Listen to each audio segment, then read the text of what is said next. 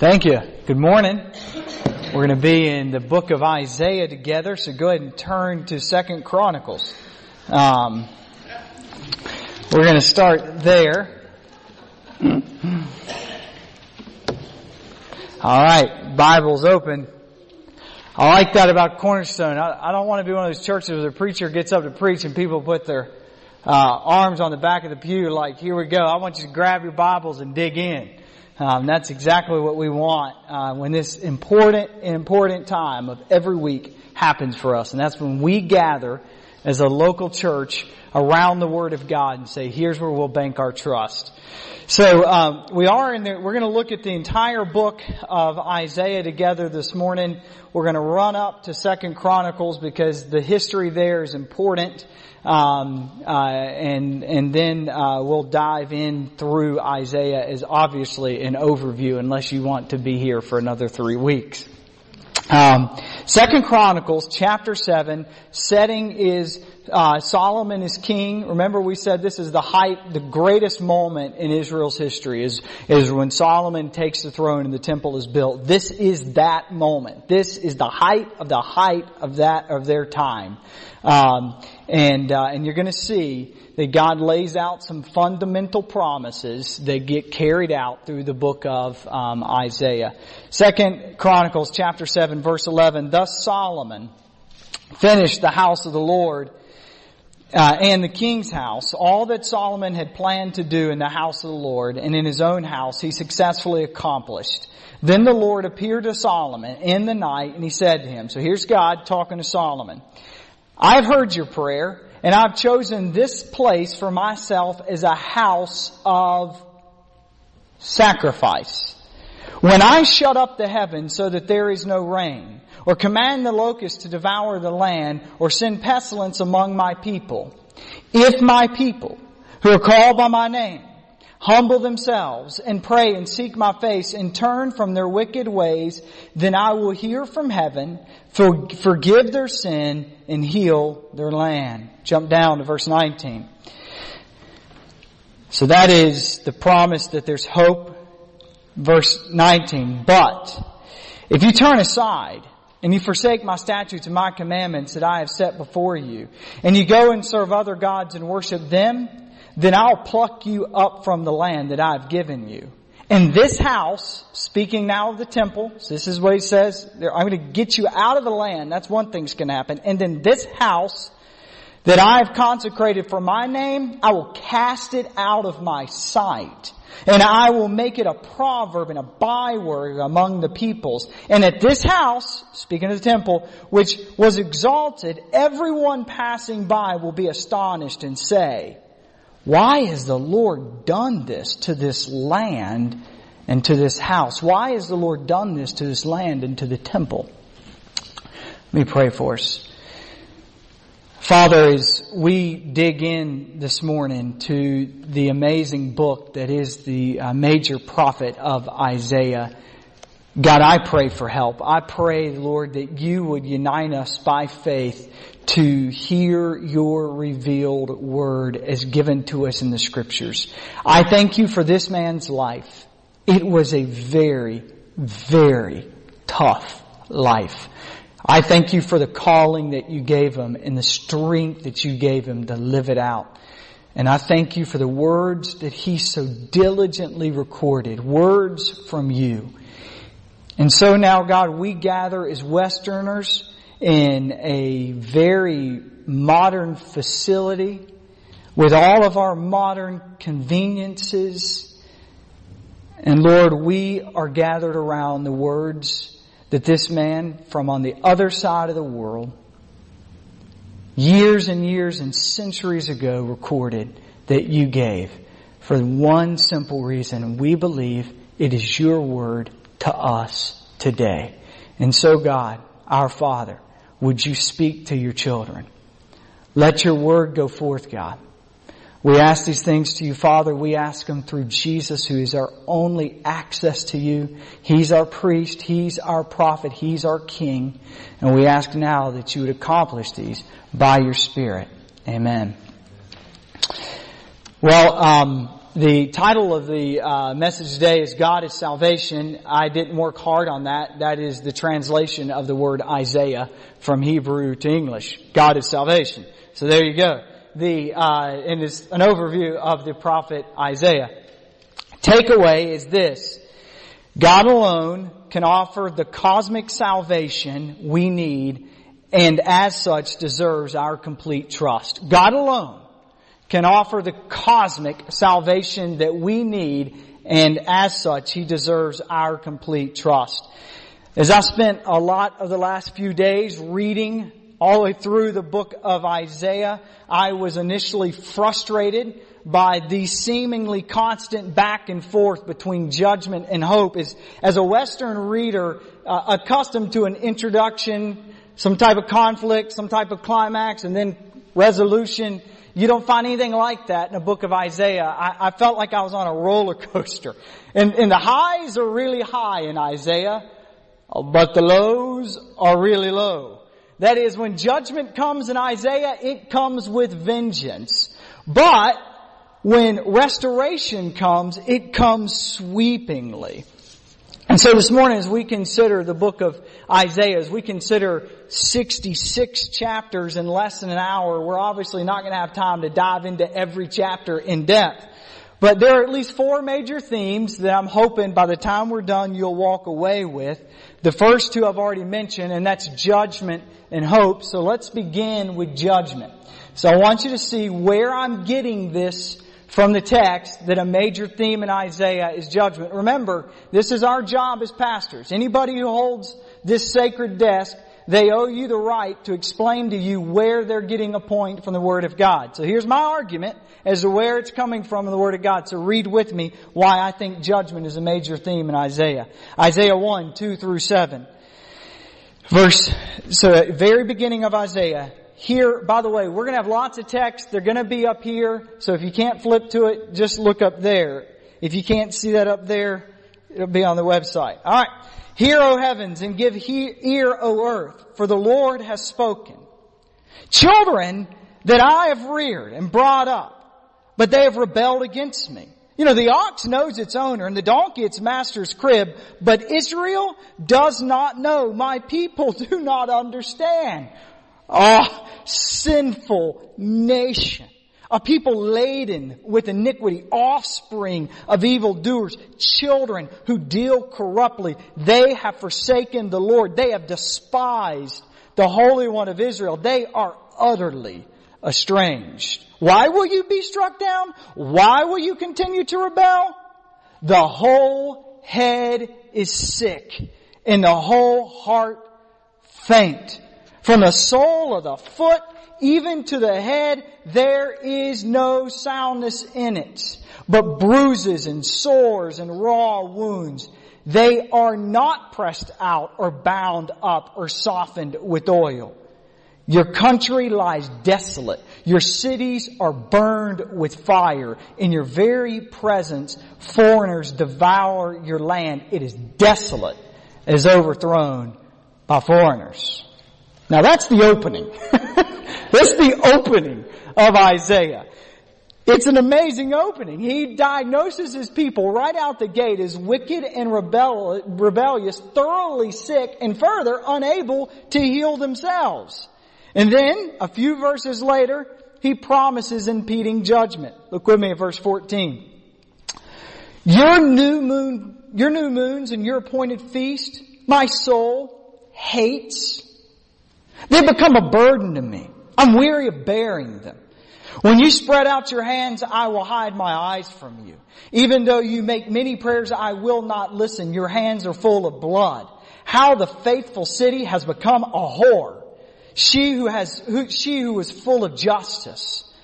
Therefore the Lord declares, the Lord of hosts, the mighty one of Israel, ah, I will get relief from my enemies. So now he's calling his own people his enemies. Unreal.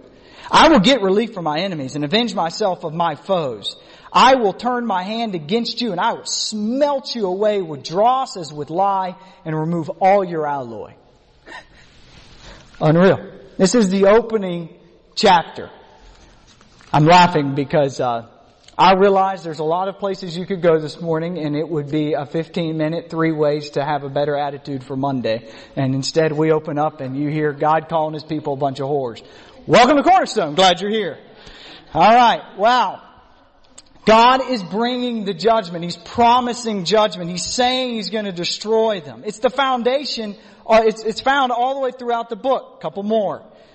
For, uh, chapter 2, verse 6. For you have rejected your people, the house of Jacob. Verse 7. Their land is filled with silver and gold, and there is no end to their treasures. Their land is filled with idols. They bow down to the work of their hands, to what their own fingers have made. So man is humbled and each one is brought low. Do not forgive them. Enter into the rock and hide in the dust from before the terror of the Lord and from the splendor of His majesty. Stop regarding man in whose nostrils is breath, for of what account is he? Flip all the way to chapter 24, verse 1. Behold, the Lord will empty the earth and make it desolate, and he will twist its surface and scatter its inhabitants. And it shall be as with my people, so with the priest, as with the slave, so with the master, as with the maid, so with her mistress, as with the buyer, so with the seller, as with the lender, so with the borrower, as with the creditor, so with the debtor. The earth shall be utterly empty and utterly plundered, for the Lord has spoken his word.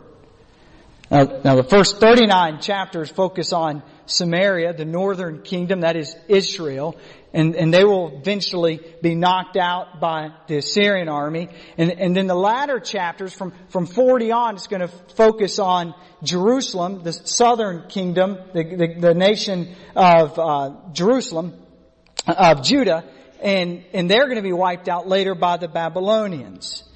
And yet interestingly, the Assyrians and the Babylonians, they get thrown into the judgment as well in Isaiah. It's a free-for-all.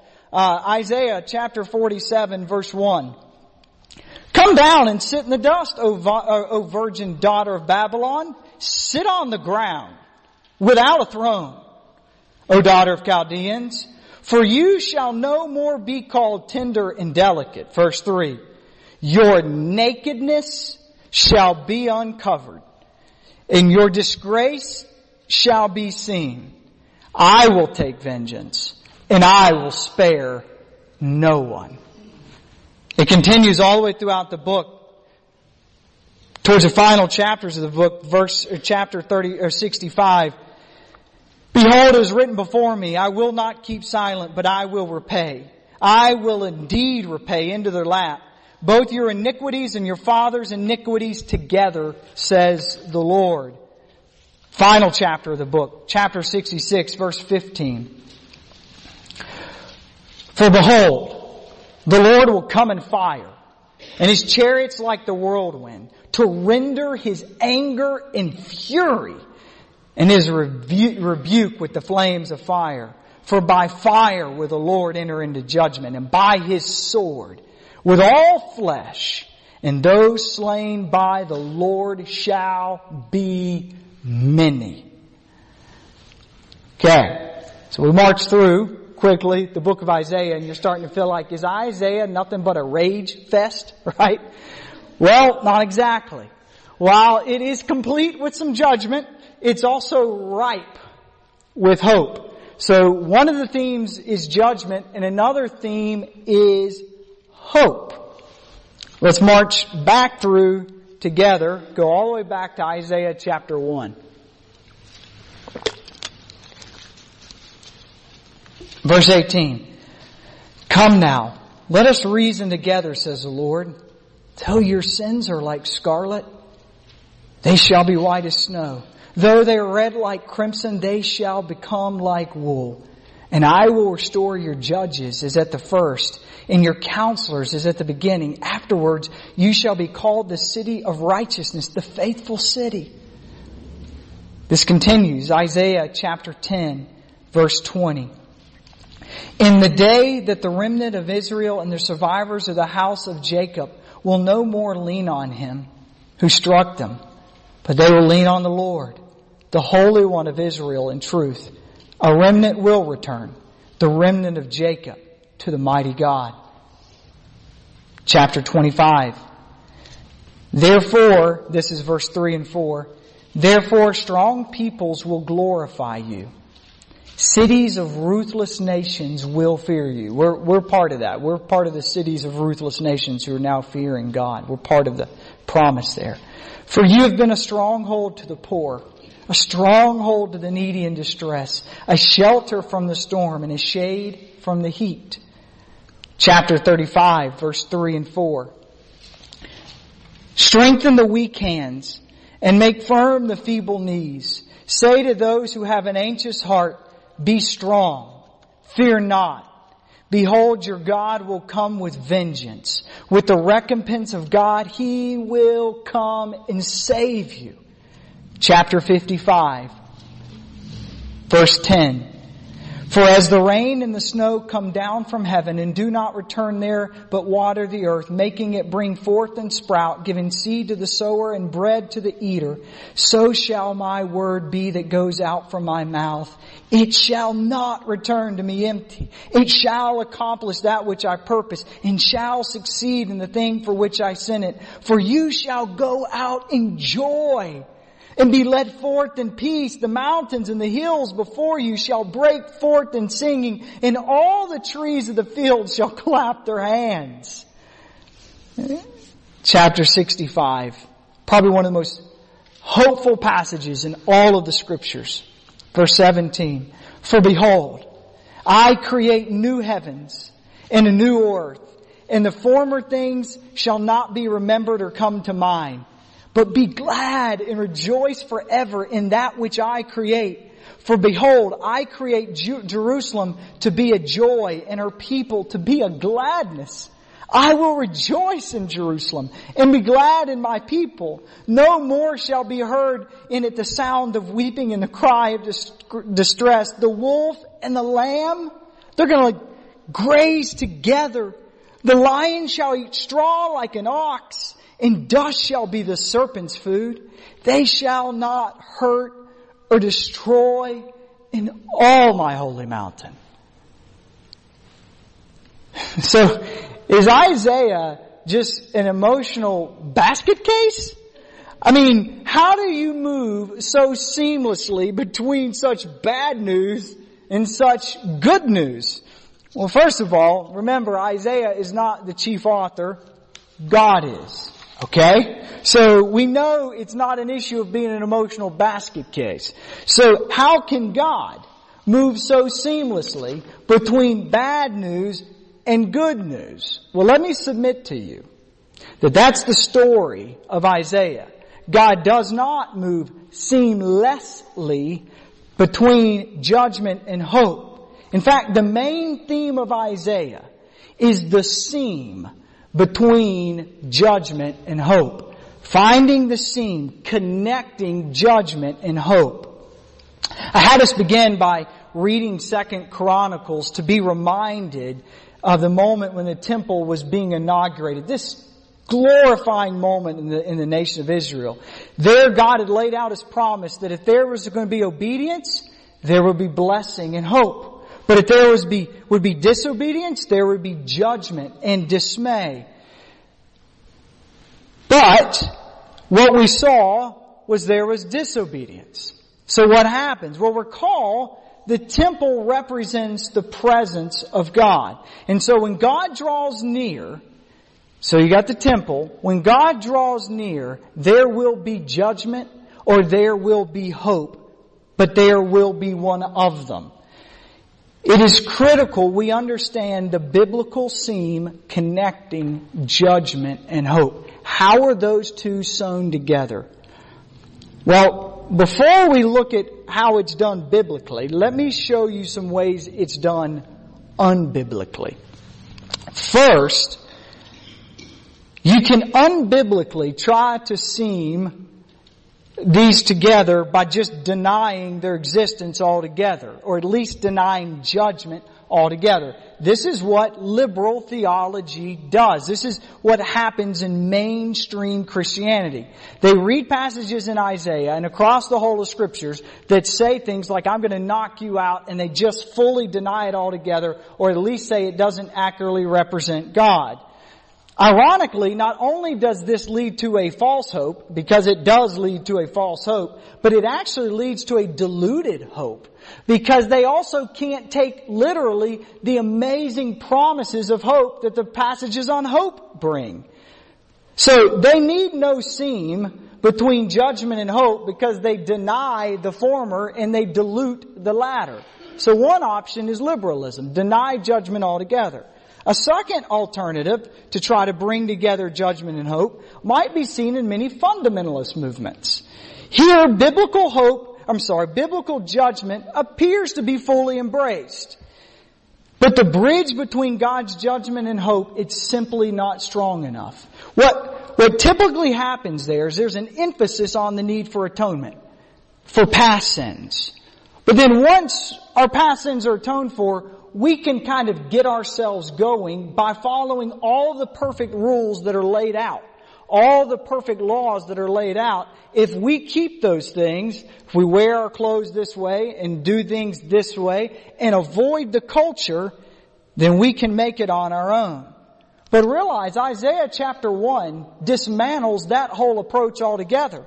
Because he portrays man as not just lightly sick in need of a booster shot, Instead, he calls him gravely ill, affecting the entire whole, the whole heart and the whole mind. So fundamentalism doesn't have a strong enough seam to hold together judgment and hope. Another alternative might be characterized by personal prosperity teachings or personal prosperity gospel, which comprises about at least 80% of TV preachers. While they may give you Second Chronicles 7, I promise you they're not going to give you Isaiah. they talk of judgment in terms of excessive debt, poor health, and bad moods. And then they talk of hope in terms of a full bank account, a positive attitude, and strong health. And coincidentally, the scene between hope and judgment is their latest book. Still, another alternative a more popular alternative, quite honestly, in some Baptist churches in the United States is what I might call patriotic prosperity teaching. This is the line of argument, something on the lines of, let's take America back.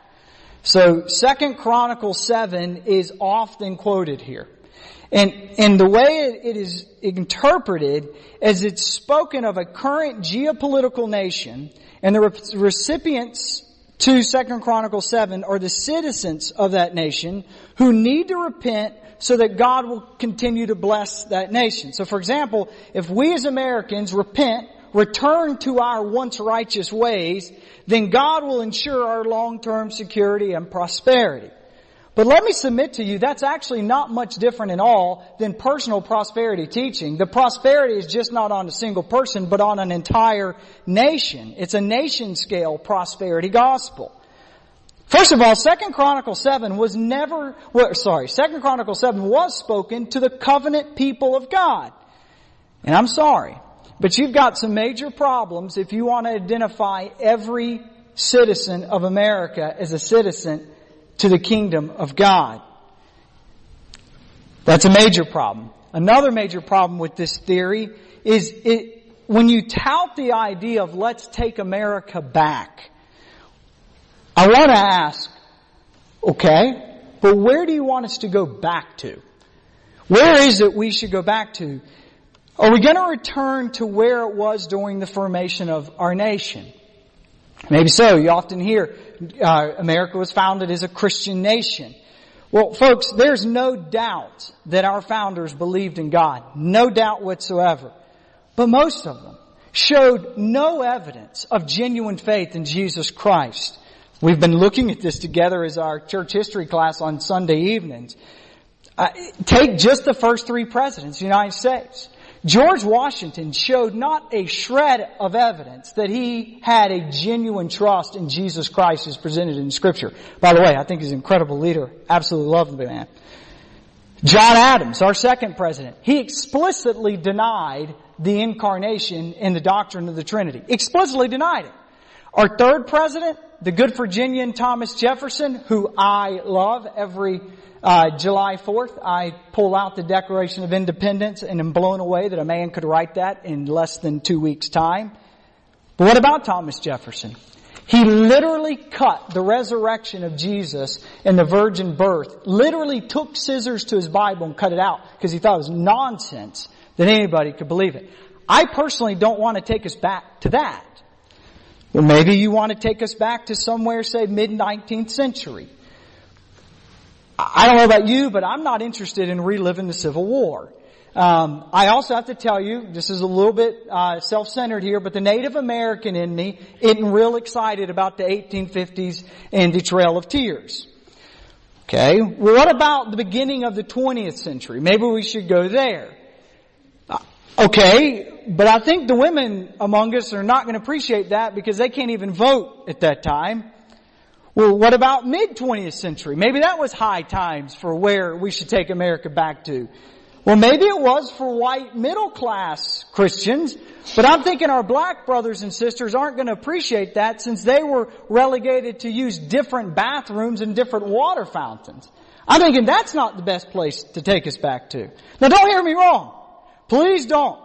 America is an amazing country. I even wore my red, white, and blue tie to, to make sure you knew I believe it. It is. It's unparalleled in modern history and every citizen should be grateful to God to be counted among it. We owe an amazing debt of, debt of gratitude to every man and woman who gave their life that this nation is a reality. But even our greatest moment, let it be in the past or let it be in the future, it pales in comparison to the hope promised in the kingdom of God as represented in Isaiah. The prosperity, the patriotic prosperity gospel speaks of light judgment. We should stop being so immoral and offers light hope. We can return to some nostalgic period in our nation's history. But notice, it cannot offer the hope representing the cosmic hope of Isaiah. And the truth be told, it no way close offers the judgment offered in Isaiah. So what is the biblical scene? What is it? Let's hunt for it together through Isaiah. You're going to see it all the way throughout, back to chapter 1 together. Isaiah chapter 1 verse 27. Zion shall be redeemed by justice and those in her who repent by righteousness. Okay, so we got the scene kind of starting here. There will be redemption by way of justice, and those redeemed will be characterized by repentance and righteousness. Interesting. Okay, stay with me. Isaiah chapter 4 verse 2. In that day the branch of the Lord shall be beautiful and glorious, and the fruit of the land shall be the pride and the honor of the survivors of Israel. And he who is left in Zion and remains in Jerusalem will be called holy everyone who has been recorded for life in Jerusalem. Not just the priest, everyone. Verse 4, when the Lord shall have washed away the filth of the daughters of Zion and cleansed the bloodstains of Jerusalem from its midst by a spirit of judgment and by a spirit of burning. So we have a branch of the Lord who cleanses the people not in spite of judgment, but through judgment chapter 7, verse 14. Therefore, the Lord himself will give you a sign. Behold, the virgin shall conceive and bear a son, and you shall call his name Emmanuel. So now we got a virgin who's going to give birth to a son, and his name will mean God with us. Now remember, this is Isaiah. He's writing at least 800 years before Jesus of Nazareth is ever born. Isaiah chapter 9 verse 6. For to us a child is born. To us a son is given. And the government shall be upon his shoulder. And his name shall be called Wonderful Counselor, Mighty God, Everlasting Father, Prince of Peace. Of the increase of the government and of the peace there will be no end. And on the throne of David and over his kingdom, to establish it and uphold it with justice and with righteousness from this time forth and evermore. The zeal of the Lord of hosts will do this. So this child is going to be God. He's going to reign on the throne of David and his kingdom will have no end. And we are told that this child who is God is also a servant of God. Follow with me. Ver, chapter 42 verse 1. Behold my servant whom I uphold, my chosen in whom my soul delights. I've put my spirit upon him. He will bring forth justice to the nations. He will not cry aloud or lift up his voice or make it heard in the street. A bruised reed he will not break. In a faintly burning wick he will not quench. He will faithfully bring forth justice. He will not grow faint or be discouraged till he has established justice in the earth and the coastlands wait for his law. So the servant who's going to bring forth justice is going to do this with meekness. How? Chapter 53, verse 3.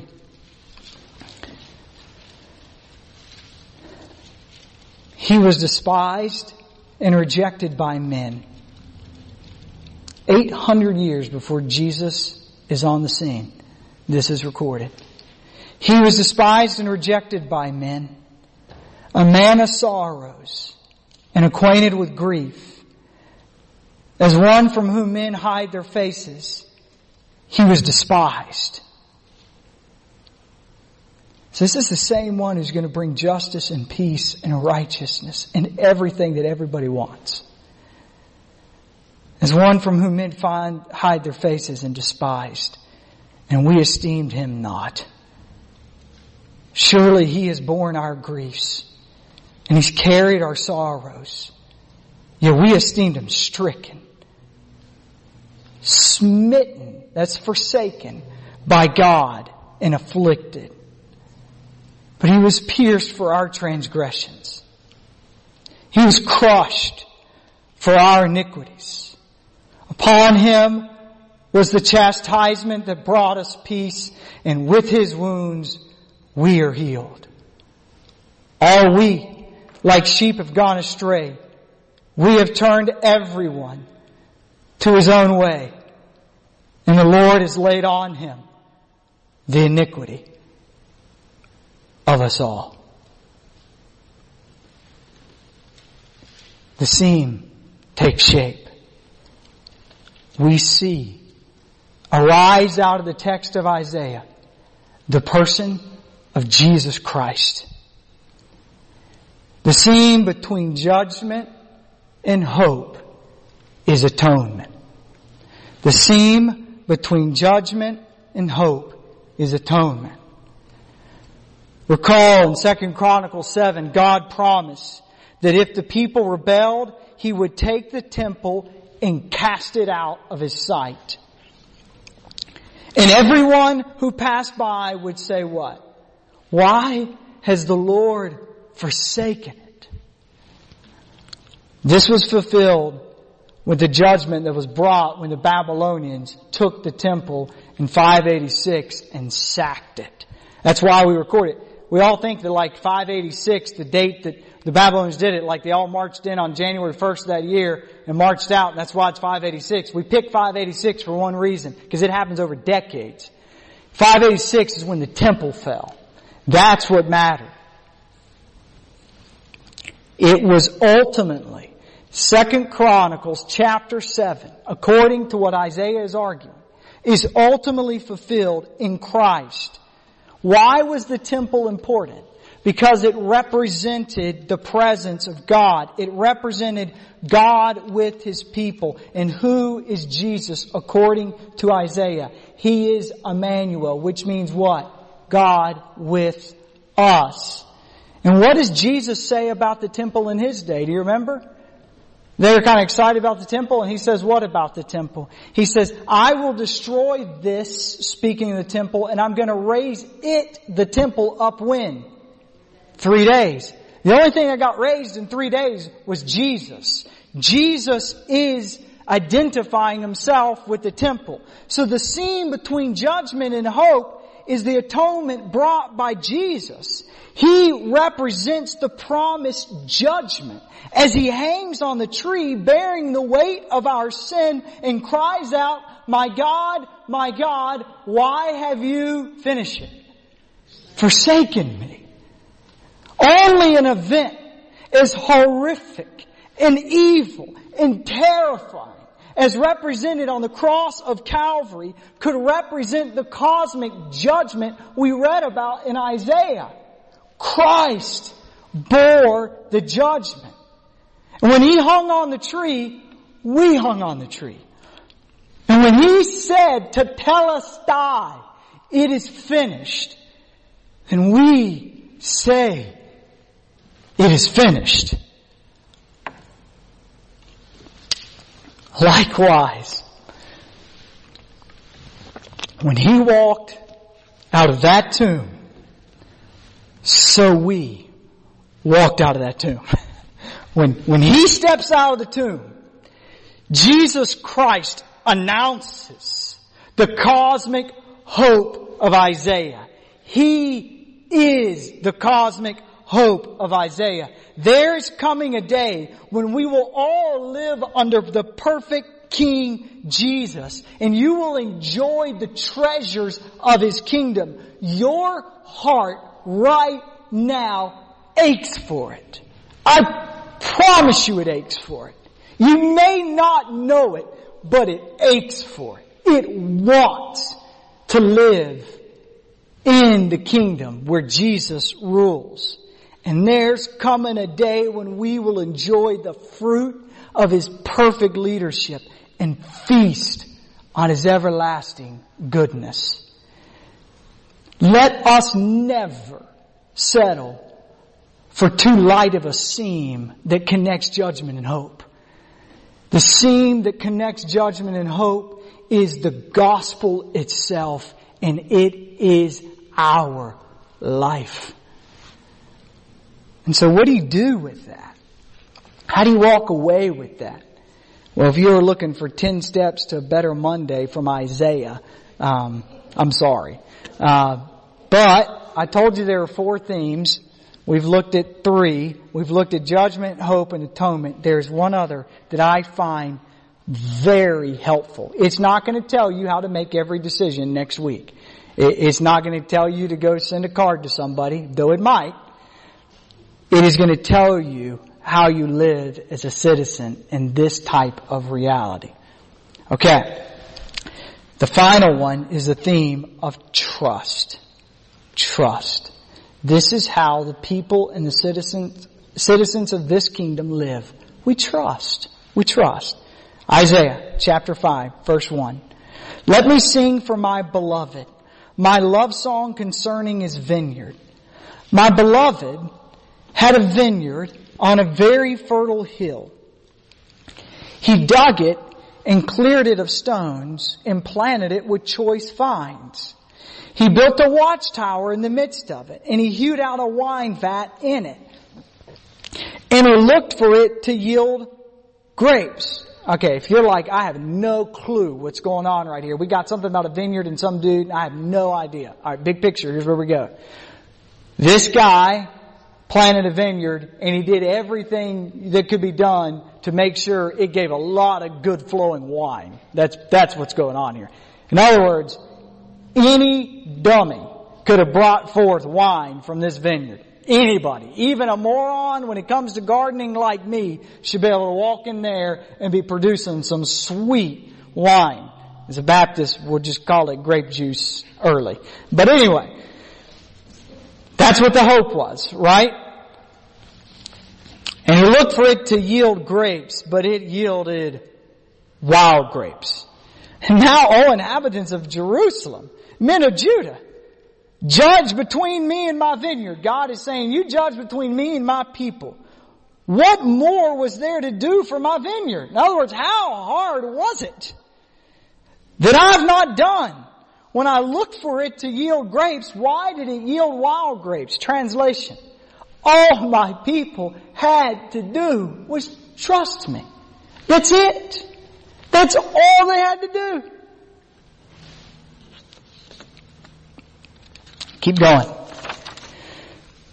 In the, uh, I go ahead and turn to Isaiah chapter 22. In the days of Hezekiah, which uh, Pastor or uh, uh, Mark, Brother Mark preached on last time, he focused on uh, Hezekiah, and they made a lot of military fortresses to get ready for the, the attack of the Assyrians. And one of the things is they built a really sweet water reservoir. Uh, I'm told that there is still interest in how they built this architecturally today because it was so amazing.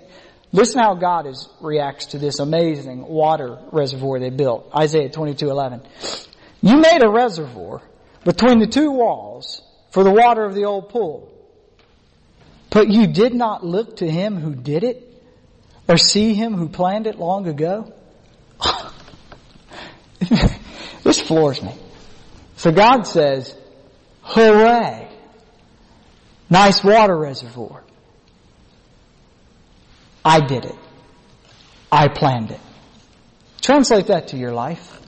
What, what are you most proud of? I mean, seriously. Somebody looks over your life and you say, I mean, I want you to check this out. Maybe it's your job. Maybe it's your career.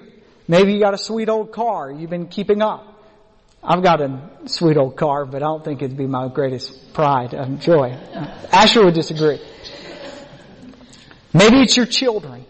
You say, oh, just look how they've turned out. Oh, they're great. I don't know. What is it? Here's what God says about that. I did that. I planned that. If it's good and it's in your life, you didn't do it. God did it. And his point is, and you don't even look to me? So it's not only that you don't recognize I did it, you take credit for it, and then when you need help, you don't even look to the one who did it. Trust. You did not trust me. Similarly, similarly, he chastises them for going down to pagan Egypt instead of trusting in Him who saved them from the bondage of Egypt. Look at Isaiah 31:1. Now what was happening is the people were running down to Egypt because they were scared of the Assyrians. Uh, and the Assyrians ruler's name was Tiglath-Pileser. By This has nothing to do with it. Well, I mean, it does have to do with it, but I gotta be honest with you. If a guy named Tiglath-Pileser was on his way my way, I would run. His name's Tiglath-Pileser. I mean, I actually thought this week as I was thinking on his name, I might owe my son an apology.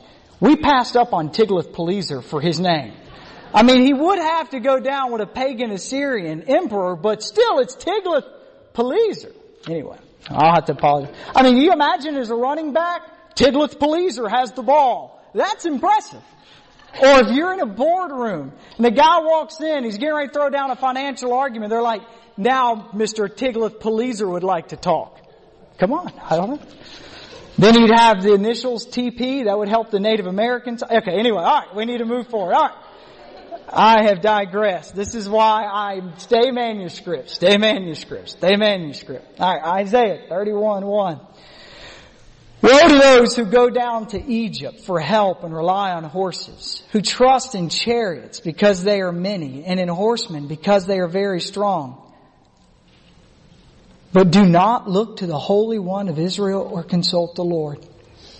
You would think this guy, they're getting good praise. Like if you were giving them military accounts, be like, yeah, now you trust in some horsemen, uh, because there, there's lots of them, and you trust in some chariots because they're very strong. That, that makes sense. And then God turns it and says, what are you doing? I'm God. Folks, is those who believe in the cosmic judgment offered up on the cross of Jesus Christ and the, and the cosmic hope given to us in the person of Christ, we must give Him and Him alone all of our trust. He deserves it. He deserves your trust. That's what He deserves. He deserves you banking on Him, and in particular on His Word. Isaiah 40 verse 8. The grass withers, the flower fades, but the Word of our God will stand forever. The demeanor or the posture of God's people is a demeanor of trust. We trust that all the big things He promises, they're all true.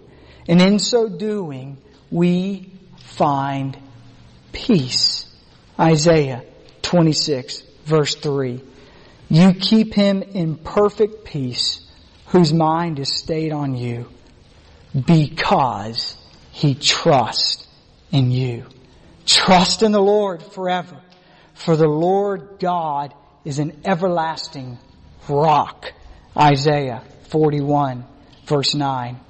I have chosen you and not cast you off. Verse 10. Fear not.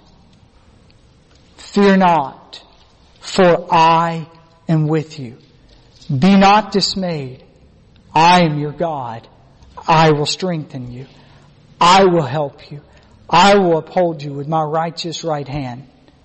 The book of Isaiah is the historic story of God's people judged by God for failing to trust in the promises of His protection and ultimately His promise of hope. But it's also the story of every man and every woman. Every person is called to trust in God and in God alone. Where are you? When you look at your life, when you see the decisions that you're making, honestly, do you trust Him? And one of the biggest indicators of this is not what, it's the when. Say again, it's not the what, it's the when.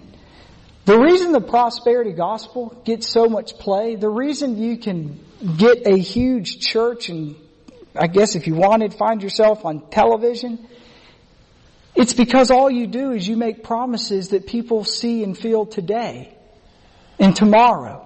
Yeah, they're light promises, but there's something they can feel today and tomorrow. Do you realize your biggest temptation is because of time? It's not that you don't trust God about big things. You just want something, something now. And what is it in your life that you know good and well God is saying, not yet. Not yet.